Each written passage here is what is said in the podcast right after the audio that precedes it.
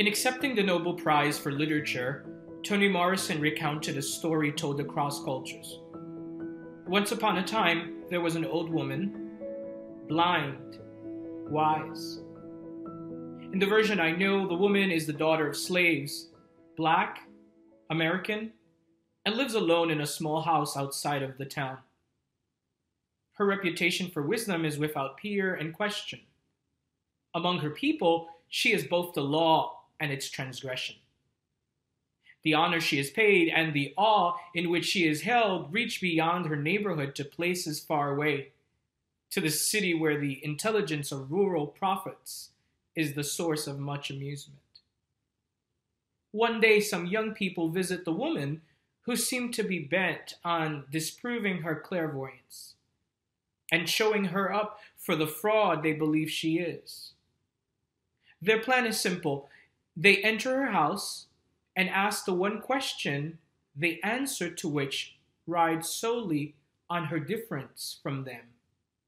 A difference they regard as a profound disability her blindness.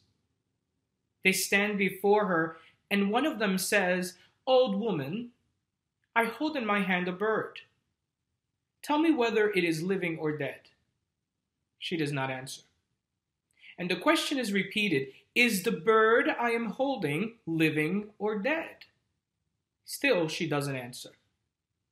She is blind and cannot see her visitors, let alone what is in their hands.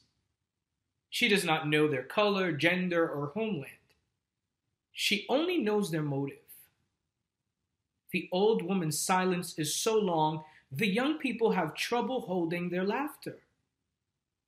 Finally, she speaks, and her voice is soft but stern. I don't know, she says. I don't know whether the bird you are holding is dead or alive. But what I do know is that it is in your hands. It is in your hands. They tried to catch this woman, and she merely pointed out to them what they had at that moment decision making responsibility and opportunity. This story's point brings us to what Jesus expounds on in the gospel lesson responsibility and decisions that can make or break opportunity. And the question for our consideration in hearing the gospel parable is what we do with the options that life beckons upon us. The parable goes something like this A businessman enlists three of his assistants to handle large sums of money for some time while he goes on a trip.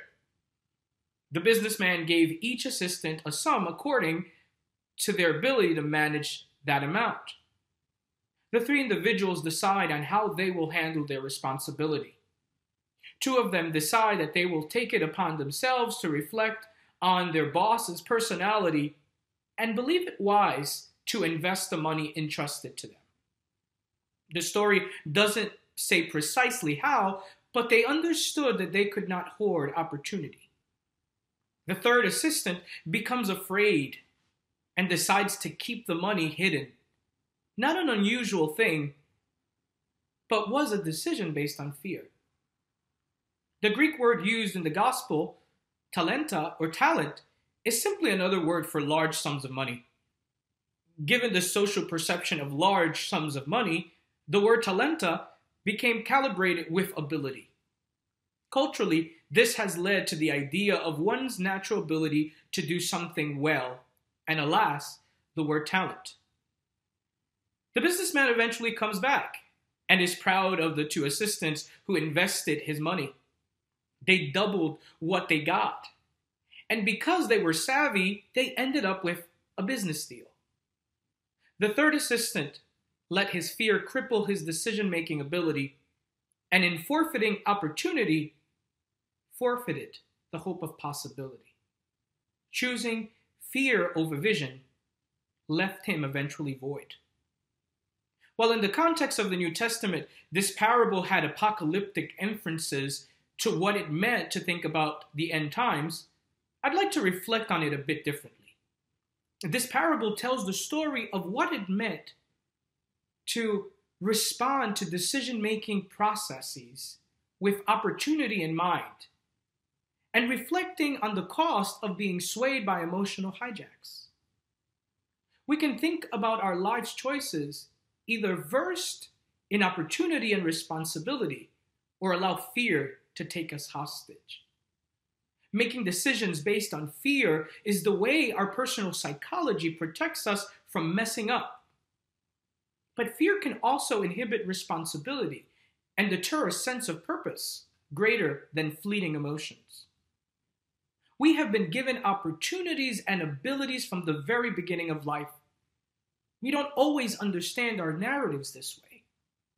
Our families of origin, other background demographics, or genetic makeup may feel more like a liability than a blessing. But it is an essential spiritual discipline to ask oneself often what are the opportunities life has given me? And how have I responded to such in a responsible way? Some might say, Count your blessings. I instead say, Count your opportunities. Sometimes the things that happen to us don't seem clearly useful. But if you allow God in, even the questionable part of your story can point to the mystery of God. I invite you to take a moment and sit with what does it mean to know that as a living being, God has been at work in your life, allowing you to live, love, laugh, cry, sing, and be aware that you are not alone in the world. Your life story has been about opportunities and abilities granted. How often do you spend time thinking about it that way? Rather than a secularized coincidental that you merely exist. The ancient Greeks reflected on life by thinking of the three fates. In classical mythology, they, persona- they were personified by three seamstresses who spun out one's destiny at birth. While fate has a cultural romanticism attached to it, the fates were seen as cold, stern, and as unforgiving. Life was what you got, and that's it. Clotho spun the thread of life. Lachesis measured the length of life. And Atropos cut life's end. The fates determine the past, present, and future. But what if fate is something you are responsible for in how you react to opportunity, with a sense that your life has meaning and that God is the mystery spun in it all? Again, while Jesus' parable has some apocalyptic meaning to it, I'll pose it this way What does it mean to know between the here and now? and your life's end that you have some tasks to figure out that involve not only you, but others. If we take heed to the idea that God is at work in our lives, this question revolves around what good can I generate in the world with the means I have at hand in the time that God has given? In the Methodist tradition, we talk about God's work in our lives and in the world as grace. As God's wondrous love, grace shows up in ways that we are both aware of and in other ways unknown. Becoming aware of said grace, that God is at work in our lives, and the world means that we can see possibilities in the world, even a fragile, broken one. We can do something with the awareness that our lives are meaningful and to move past ourselves in the writing of the world's redemption is to partner with God. God's grace requires us to take note of what we have and how we use what we have to improve and liberate humanity. I heard a brilliant reflection on this parable as a way of thinking about privilege and how you should think about what you have and how you can turn that into another's growth opportunity thinking about how much privilege you have and how you are responding to that privilege is important. But just being grateful or fearful about it is not how we can reimagine the world. Whether privilege means that you are white, a cisgendered male, physically able, heterosexual, or economically advantaged, if you can see that you have a responsibility to be accountable, you can generate hope. And if you aren't swayed by fear and you give up some of your excess privilege, you will see that there is much more to you than that which makes you privileged. Think about those who have less, who are thought about as less, and see your task as an embodiment of God's transformative grace in the world's narrative. Or perhaps you might feel that you don't have as much as others, that the odds are against you, that life's variables and oppressive social structures have written a bleak story of possibility for you.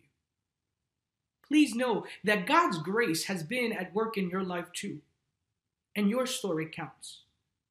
Don't let go, and let fear knock you down and throw you into the ground. Envision your life as an opportunity for something greater than you can imagine and dare to see beyond what is and capture what can be. God has entrusted you with a chance too. Challenge fear with trust that the mystery of God will envelop your story. You see, God too takes opportunity serious. Let's join God